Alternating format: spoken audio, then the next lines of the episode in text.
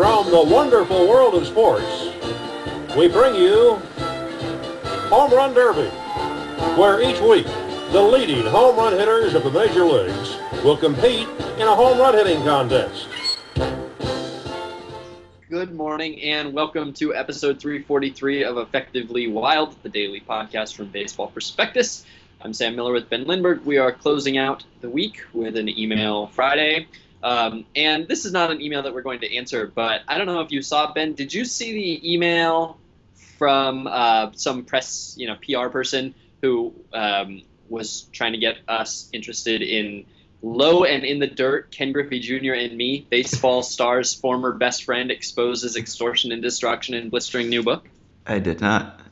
Did I Well, receive that? I, I don't. that. I, I, don't I've gotten it multiple times. Maybe it came to to Hmm. my account and not the podcast account. But I just can't imagine a uh, a, a a, a a scandal book that has less of an audience. Like who is Yeah. out there that just wants to read dirt on Ken Griffey Jr.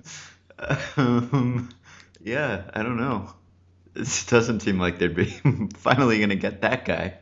I No, yeah, I mean I would be. mu- I think I, I would be much more interesting, i- i- much more interested in reading a um, a tell-all book by Ken Griffey Jr.'s best friend about A Rod, maybe. Mhm. Sure. uh, but not about Griffey. I don't want to see anybody say anything bad about Griffey. no. Uh, Yeah. all right, yeah. Go ahead. Yeah. No, that's it. That's the whole story. okay. Well, I had an epiphany today uh, while I was. I think I figured out what kind of players I like, or what characteristics of players I like, because I was writing about Aoki, Yeah, uh, and I found myself falling for him. I love Aoki. I was actually mad because that broke when my when my pupils were dilated. Yeah. Aoki and, and Mujica are both guys I consider my guys, yeah. Yeah. and I couldn't write about either one of them.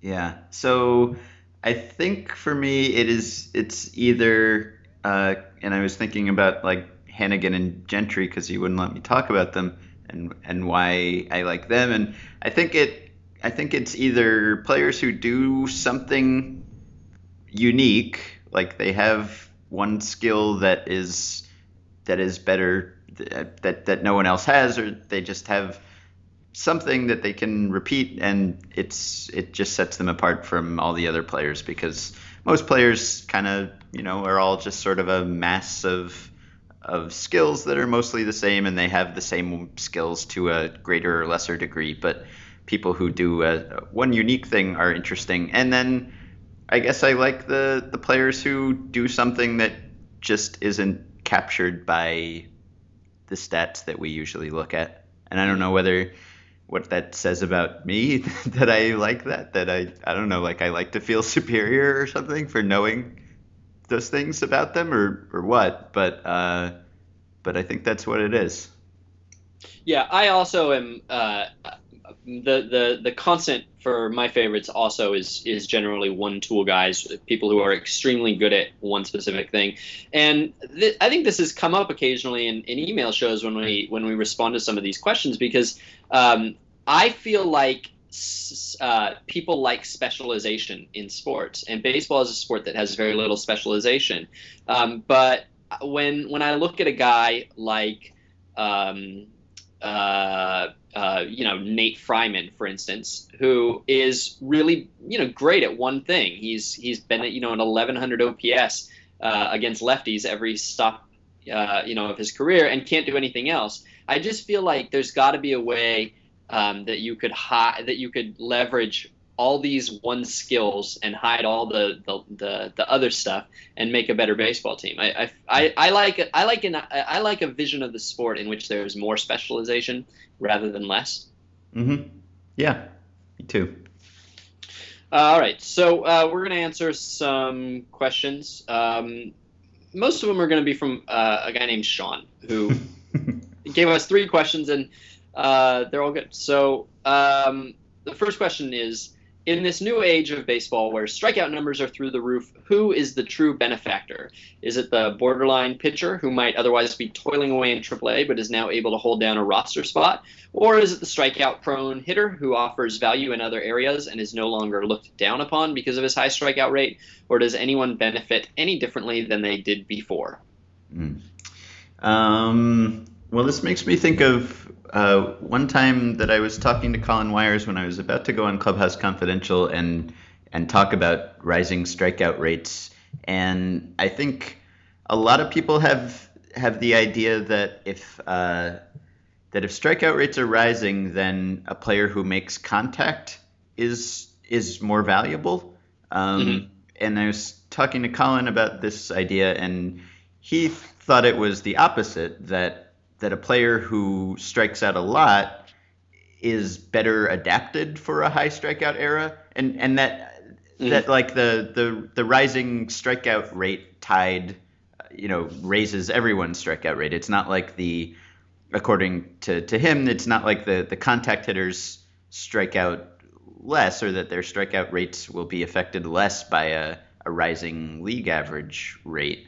Um, and so a player who already is in the mold of a player who can succeed when there are a lot of strikeouts around and you know takes walks and hits homers or whatever will be able to survive the the decreased contact better than someone who depends on contact and would be affected by that disproportionately. Yeah, so the question is does the do the changes in the game adapt uh, to the way the style is is being played. It, uh, like if it were the case that you know as strikeouts rose, that ballparks would be built um, more to favor them, or that rules in the game would be built kind of with uh, you know accepting that strategy and and you know maybe um, you know adapting to that strategy, then you could see it. My my personal theory is that it's it's not exactly contact hitters. I don't think it's contact hitters, uh, people with a natural contact ability the benefit. I think it's hitters that have a different stra- contact strategy, uh, particularly a swing early in the count strategy, uh, because the way I see it, um, basically, uh, in a in a in a kind of g- general way, the sport is like a whole bunch of six year olds chasing a soccer ball, and wherever the soccer ball goes, they go. And so, if everybody is striking out a lot more, the strategies will go uh, will will try to counter that. That will be um, the way the game changes will be to counter, you know, the the the largest threat. And if the largest threat is the high strikeout, high home run hitter, or the high strikeout, high walk hitter, perhaps, maybe we'll just say the three two true outcomes hitter, then the strategies of the game, the way that pitchers develop, the way that pitchers are selected to defeat them, the way that catchers call pitches, um, will all be the way that defense is played, will all be geared toward uh, battling that, right? Because that's that's you're going to get your most money battling three true outcomes hitters if there are more three true outcomes hitters. So uh, by almost by definition, whatever uh, approach goes counter to the prevailing defense will uh, have some sort of edge. So in this case, I would say that pitchers are more likely to uh, you know, to throw strikes early in the count, maybe knowing that hitters aren't going to swing as much. Mm-hmm. Um, and uh, you know, maybe defenses are more prone to uh, to play uh, in uh, positions that are reflective of a, a, a, sort of a more swing from the heels style of batting. And so the the hitters that are swinging for line drives early in the count seem to have an edge, would have an edge. Mm-hmm. That's my theory. Okay, that makes sense. And what about pitchers then? Uh, and of course, the the other, the, I mean, it, it depends what we mean by benefit. If if the question is who benefits in the game that we're watching, uh, that's one answer. If if the if if benefit is who has a 15 year career, whereas they might otherwise have been overlooked, then yes, it's definitely the Rob Deer type, right? I mean, there mm-hmm. there are probably dozens of guys who uh, who never had careers who would be um, you know making a few million dollars if they were playing in a in an era that forgave them their sins the way that this one does. Um, so for pitchers, um, huh, I guess I don't know. I Huh, I haven't thought about that. Yeah. Uh, neither have I. I don't know. Um, but it. I know Sean's suggestion. You know, is it the borderline pitcher who might otherwise be toiling away in AAA? That doesn't strike me as right because. Uh, it's not like because pitchers on the whole are more effective, you you you would just call up someone who's not as good because relative to the other pitchers, he's still not as good. Um, yeah, strategically, I'm not sure what the answer is. I think, in a larger sense, that the pitchers that benefit the most are sixth inning relievers who uh, are in much more demand in in this environment than they would be, uh, you know, in a in an environment where everybody was, um, you know, trying to Greg Maddux it out there. Mm-hmm. You know what I mean? Like it, it feels like I know that strikeouts don't actually add pitches the way that it's sort of assumed that they do, mm-hmm. but still, don't you think that this the three true outcomes mode of baseball um, is part of the reason that we see uh, you know shorter outings by starters and more specialization? Yeah. Mm-hmm. I don't know. I don't know if that's true. I haven't thought about that. I don't know. Okay. Um, number two, more mm-hmm. from Sean.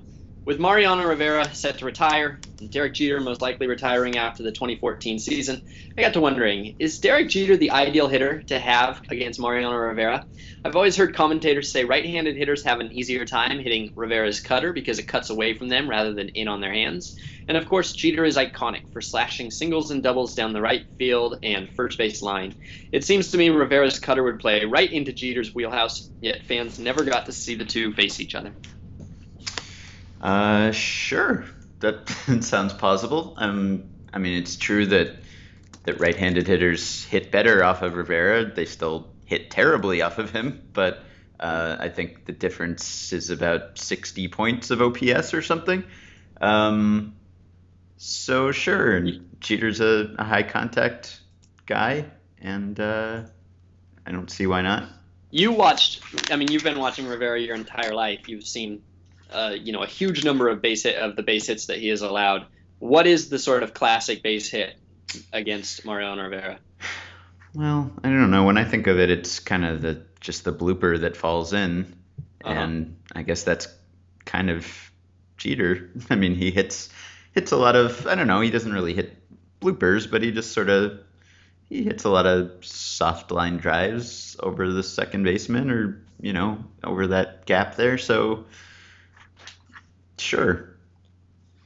I you know we get we've probably been asked, I would guess ten times about having a skills competition in the All Star break mm-hmm. and like what skills you would like to see and and I I we might have answered it once. Um, normally I we don't answer it and frankly, I'm not that interested in a skills competition in the All Star game. I find baseball skills to be incredibly boring, divorced from the context of the game. And my go to example of this is that nobody watches sprinting on TV. You know, nobody's like watching the the the you know Pan Am games, mm-hmm. uh, even though it's super fast people running against each other, and yet we're all sort of obsessed with the idea of Carlos Gomez and Brett Gardner running, and I don't know why. So I find baseball skills to be boring. I find people throwing to be basically boring unless there's a runner to measure them against. And um, so, you know, I'm not into a skills competition. However, it is interesting that baseball has virtually no sideshow uh, industry. There's there you know there there was you know there's the home run derby and there used to be a sort of more interesting home run derby where like Hank Aaron and Willie Mays would be in an empty ballpark on Saturday afternoon, um, like in the classic home run derby. But you know like you know when Babe Ruth and Lou Gehrig tried to hit against the 17 year old girl. Mm-hmm way long ago. Like that's like good sideshow stuff. And yep.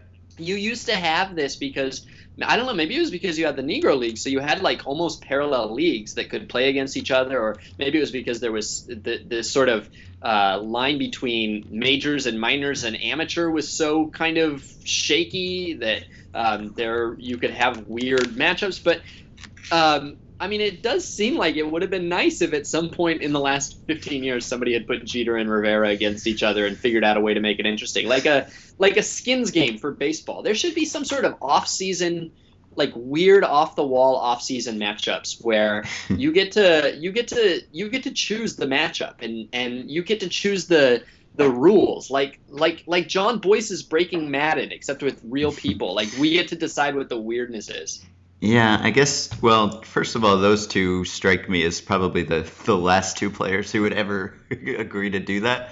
Um, but well the problem is they get we got to start paying them a lot less I mean the Well, yeah, first that's- that's the first thing we do is we right. cut their pay to like thirty thousand a year exactly we do that and we have a lot more fun Right, yeah, because players used to have regular jobs during the off season and and they would barnstorm and everything because, you know, not for love of the game so much as because they just needed to make a living.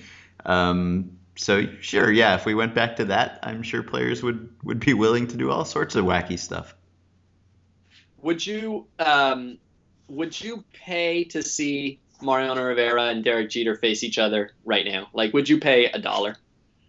Uh, sure, a dollar, yeah. Uh, would you pay six dollars? Mm, yeah. okay. Would you pay nine fifty? no. Okay, so somewhere between six dollars and nine fifty. So now we just have to figure out how many Ben Lindberghs are out there willing to pay I'd be curious. twenty-five. Be curious to see them like face each other for a full season and know what would happen. One at bat wouldn't wouldn't be worth a lot to me. No, one at bat wouldn't be worth a lot. You'd have to make a you'd have to make a you'd have to make an, a sixty minute show out of it somehow. Yeah, right.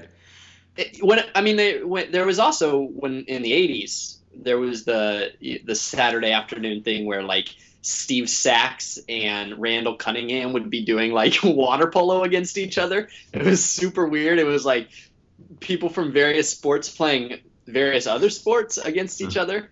Um, so that I always didn't really like that much. hmm But I like the spirit of it. I just didn't like it that. Mhm. Uh, I'm higher on the skills competition than you are. I think. Well, it's true that I wouldn't want to to watch those players do those things exclusively, but we know them from baseball, and so watching them do, uh, you know, a, a sprint or a throwing competition or whatever is is a different context. It's interesting. Um, if Brett Gardner were just a sprinter, I wouldn't care how fast Brett Gardner ran and whether he could run faster than you know Billy Hamilton or whoever. But because we know them from their baseball skills and we don't really get to see those things and we don't get to measure those skills against each other, it would be interesting to me once a year. But why? I mean, first of all, like, so let's just imagine we'll limit it to running, okay? So you have Gardner and, and Hamilton. Um, what are you trying to answer? You're trying to answer who is faster at running? Just just who's faster Who's the- running in Who's a, the fastest man in baseball? in a non-baseball context? Like they're going to be. What is the race? Uh, I don't know. Maybe they maybe they just both run home to first or something. Have you never seen either of them run home to first? uh, I have. I mean, these are the most clocked athletes in the world. That is what they they do. They run for men with stopwatches. Yeah. Well, I don't time them usually, but Uh-huh. so yeah. If I if I worked for a team and could just look up times on everyone, then that would satisfy my curiosity. Oh my gosh. So you want them to you actually want them to create an entire event in All-Star Weekend where people would have to be flown. I mean, think about the the carbon footprint of this event for one thing. But people would have to be flown into a, a foreign city, Cincinnati probably. They'd probably have to fly people to Cincinnati so some some years and make them run just so that you don't have to take out the stopwatch that you bought that you paid for, that you went and got thirty dollars out of your bank account to buy a stopwatch. You don't even want to use it. So now you're gonna make now you're gonna make Brett Gardner fly on his one day off of the year. Uh, I'd, I'd have to give him some incentive, I guess. I don't. I don't know. Maybe running's not the best example, but throwing throwing accuracy, maybe. How many times know can you hit the target or something? God. No. You know what I you know what I think about a lot, Ben? I, I keep I keep coming back to the fact that Kevin Goldstein recommended different stopwatches to us. I'm, yeah. I'm not sure what that means. Yeah, I Does, do you think that he hates one of us? he may have been trying to sabotage one of us. Yeah. Just one of us, though. I don't know. Actually, I think he may have given me some abuse for this. I I thought I bought a stopwatch that was recommended by either him or Jason, but then I feel like he gave me some abuse for the stopwatch that I had at scout school. So maybe I misremembered, but but the whole basis of his complaint about my stopwatch was that like it required one additional button press. So I don't know. As far as I'm concerned, if it if it keeps the appropriate time, uh, that's pretty much what I want it for. All right. So the third question from Sean: How differently, if at all, would baseball games be managed if league standings were constructed as they are in soccer? Three points for victory, one point for tie, zero for loss. With no threat of extra innings, pitchers wouldn't need to be saved for an epic 18 inning affair, so I would have to think managers would go to their bullpens with less hesitation, maybe bring in a handful of pitchers in succession over the course of only a couple innings based on matchups.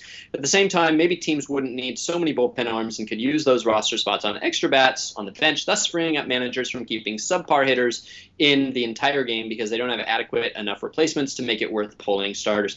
I think that whenever people talk about ending extreme extra innings. Um, and you know, there's a, I think there's a, a semi movement going toward this, mm-hmm. um, and maybe it's maybe the movement is because it seems like other sports have all over the last 15 years moved toward this. Not basketball, but other sports have. Um, they, um, you know, Brandon McCarthy, I know has, is, you know, complains when a game goes past 14 or so, and uh, mm-hmm. Tango Tango doesn't like it. He thinks that the fact that the uh, that the crowd, most of the crowd is gone by the end, uh, and therefore they have left unhappy is is evidence that you shouldn't you shouldn't have a game that uh, that that uh, goes longer than the uh, you know the paying customer wants it to go. Mm-hmm. Um, I think though that this underestimates the impact on strategy that it would have because it, it uh, as you know as Sean suggests, pitchers wouldn't need to be saved for an epic 18 inning affair. I think that's a huge, huge part of what dictates um, pitcher usage. Mm-hmm. You know, right now, if if you didn't have any chance of a game going 10 innings, um, I really feel like we would see the all bullpen uh, pitching staff within five years. Yeah, possibly.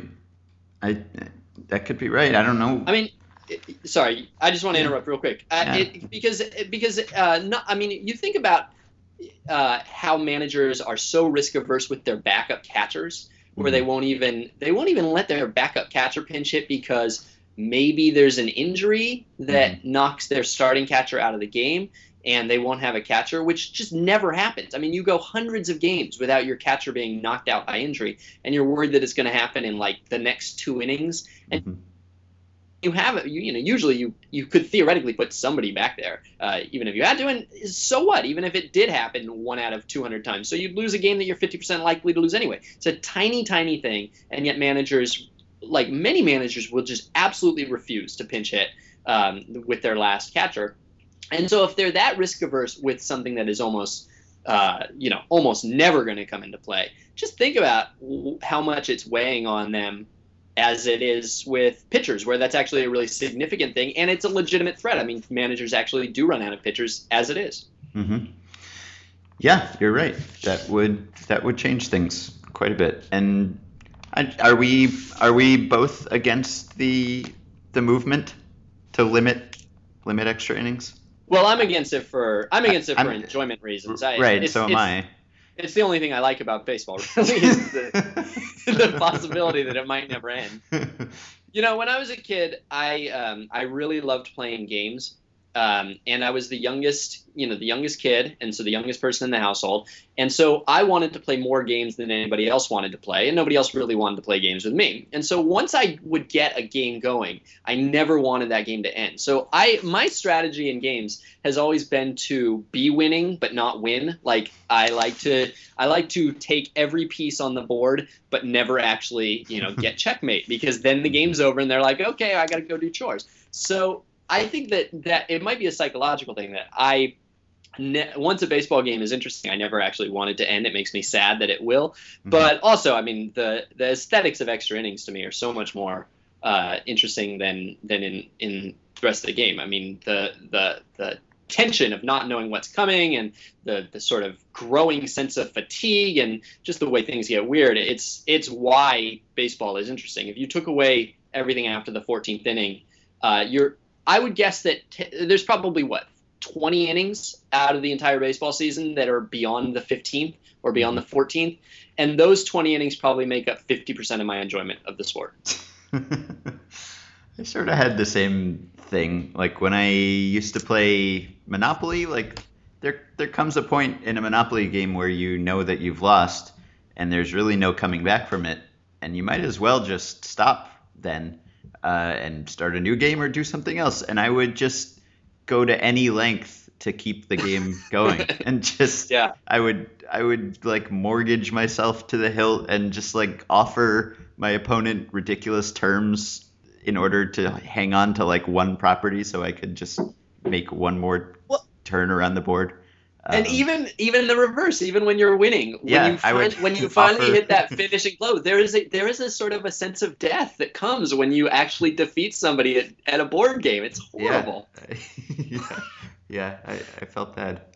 All right. La- uh, last question uh, is from Eric, um, uh, Eric Hartman. Uh, I would like to request a hot take debate on the merits of intentional walks, uh, or as Eric writes, international walks. uh, I would like to request a hot take debate on the merits of international walks, counting the same for a player's stats as an unintentional walk. I would like Ben to argue that they should count the same, and Sam that they should not. That is my request. All right. Um, I guess my argument that they should count the same is that uh, it would be difficult to separate. It would be difficult to separate the the cases where it's a result of skill from the ones where it's not, right? Because there are, you know, there are players who get a lot of intentional walks because they're really good hitters and pitchers are afraid to face them, and that seems like it should be counted as part of their value. Uh, the fact that they scare people into putting them on base is valuable. Um, there are then also, you know, people who just happen to bat eighth in the National League and they get walked so that the pitcher can face the opposing pitcher, and that's that's just a, a consequence of where the manager puts them. It's not really intrinsic to them. Uh, but it would be it would be tough to to separate that. You'd have to you'd have to discount it for certain players more than others. I feel like, and it's yeah, and it's dependent on you know lineup and all these things. So so that's my argument. Well, the argument for why they shouldn't count is very obvious, and and it's it's it's ten letters. It's Barry Bonds. He he's a horrible man. He should he shouldn't be allowed to to breathe the same air as us, let alone be glorified with the with the value of an intentional walk. I mean, Hmm. there are there are you know scores of times in his career where uh, opposing pitchers just simply decided that he was just too despicable a human being to face on an even playing field, and they simply allowed him to leave their sight. And we're going to say that that's part of what made him great? No, no. um, That was hot. hot. No, I mean the the the thing about it is that besides the number eight hitter uh, exception, which you know that's that is something that is complicating when you're trying to evaluate players, and that actually does mislead, I think, from time to time. But there's two things statistics do, right? One is they tell you what happened, and the other is they tell you with you know they help you estimate what's going to happen. And the intentional walk uh, as a means of measuring value is true. A player who's really good and gets those intentional walks uh, was valuable, um, even if it's a different kind of value. If, if the other team is scared of him, it's just as good as if he's simply good. Um, but as a way of measuring skill, which is how we predict the future, they're they they aren't they aren't useful for predicting skill. And so um, you know they if you're if you're looking at OBP or if you're looking at really any stat uh, that tries to forecast, um, you know, how good a player is likely to be next year. Um, it's yeah, it's probably a, a pretty good idea to. I mean, certainly if you're measuring plate discipline, um, I I find myself lazily looking at players' walk rates, like Prince Mhm. Fielder. That this came up in um, I think in the Prince Fielder transaction analysis actually, where Prince Fielder's numbers uh, were way down this year, and his OBP was way down, and his walks were way down, and and it looks like a really pretty damning thing that his walks are way down, and you think, well, he's losing his eye or he's losing his patience or something like that. And so then you look at his plate discipline stats, and you see that he's swinging just as much, and they're pitching him, you know, more or less the same way. And then you realize, oh, well, he used to draw 30 intentional walks, and now he's drawn, you know, drawing five because there's a left-handed batter behind him or a switch hitter mm-hmm. behind him. It's the first time in his career he's ever batted with a switch hitter behind him, and that's the entire extent of it. And I uh, if I hadn't been writing the transaction analysis and gone the extra two steps because I was doing that, I would have come away thinking that Prince Fielder had lost uh, his plate discipline or was losing his effectiveness as a batter. But it's not that. It's simply Victor Martinez. That's the entire thing. So, uh, so yeah, that's why it shouldn't count in however you're planning to count it. Well, we do have uh, in our in our sortable stats at Baseball Prospectus, we have unintentional walk rate, and I do I do look at that, and and I guess I'd be even quicker to to discount it or disregard it for pitchers, right? Because I, mm. I, I guess if you're a pitcher who gets himself in trouble a lot, or, or I I guess you you might be more likely to to have to issue intentional walks, um, but like like Ronald Bel- Belisario, who just signed, who's non-tendered by the Dodgers and signed with the White Sox, had yeah 10, 10, 10, 10 I know, intentional right? walks. Unbelievable. It's crazy. He led the major leagues with 10 intentional walks. A guy who pitched... his entire his entire comment in the BP annual is about that. Yeah, so he pitched 68 innings and walked 10 intentional walks and he had 28 total walks. So that really changes his walk rate. He, you know, he walked almost four per nine, and that seems like a lot. But then you subtract those 10 intentional walks, and he had 10 intentional walks because he's a, a ground baller, and Don Mattingly liked to to set up the double play with him pitching, and and that that annual comment that you're referencing says that none of those intentional walks led to a double play. Four of the intentionally walked runners did come around to score. So uh, that probably wasn't a great idea. But you know, you can't really hold that against Belisario. Um, so for him, I would be inclined to discount that. What about uh, what's your stance on a related statistical topic, uh, reached on errors? Because that's one I was writing about with Aoki today, uh, and I I like the move a lot for the Royals, and and Aoki is uh, he's a higher OBP guy than than anyone on the Royals except for Billy Butler over the past couple seasons, and mm-hmm.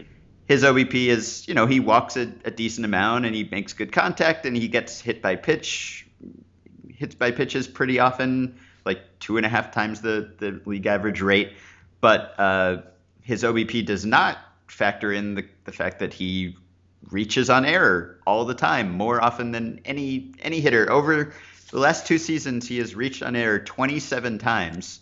Uh, and if you if you just if you just added those 27 reach on errors to his OBP, it would raise it 22 points. So he'd be a 377 OBP guy instead of a 355 OBP guy. Of course, uh, if you add the reach on errors to his OBP, you'd have to add it to every hitter's. But I calculated what the difference was there, and uh, even if you added reach on errors to every hitter's OBP, Aoki's would would have risen by 12 points relative to to league average, which is a lot. And I, you know, it, it is a skill to some extent. Like he gets all these reach on errors because he hits a ton of ground balls. He hits the most ground balls, uh, highest ground ball rate in the majors, and he's a speedy guy. Uh, and I don't know, maybe he hits the ball hard or something, and so he gets all these reach on errors. And with certain guys, it might not be skill. I mean, some errors are just, you know, just errors, but there's there's definitely some signal in that noise there, like right-handed right-handed hitters who pull the ball on the ground and and require a longer throw from the third baseman or shortstop have a higher reach on error rate than left-handed hitters and you know ground ball guys and speed guys. So there's there's something to that yeah, no, I, I think that um, counting reach on error for the hitter is totally legit. I think that uh, all OBP should include it. And basically, I, I, my my thinking is like the first five that you get are all basically flukes, and uh, you know, the whether you have five one year or uh, five or, or one is basically totally random, and um, you know whatever. But that's the difference between five and one is going to do such a small thing to your OBP that it won't actually really matter. It's just part of the the part of the noise in baseball. But once you get beyond five, it's all skill, and uh, five might not be the number. But once you get beyond whatever number, it's all skill, and batters should get credit for it. All right. On that. End Okay. of week. All right. Uh, end of week housekeeping. Uh, you can rate and review us on iTunes and subscribe to the show on iTunes, and we hope that you will. Uh, I enjoy reading the reviews and sending some of them to Sam. Um, and you can join our Facebook group at facebook.com slash groups slash effectively wild, which is ever growing and ever improving. Uh, and you can email us at podcast at baseballprospectus.com. So we hope that you enjoy your weekend and rejoin us for another show on Monday. Three forty three. Mm-hmm. Okay. Go. I'm not. I'm not gonna. I'm Just- not gonna just go when you command me. Three, two, one, go. what is that? Why can't you just do it? Three, two, one.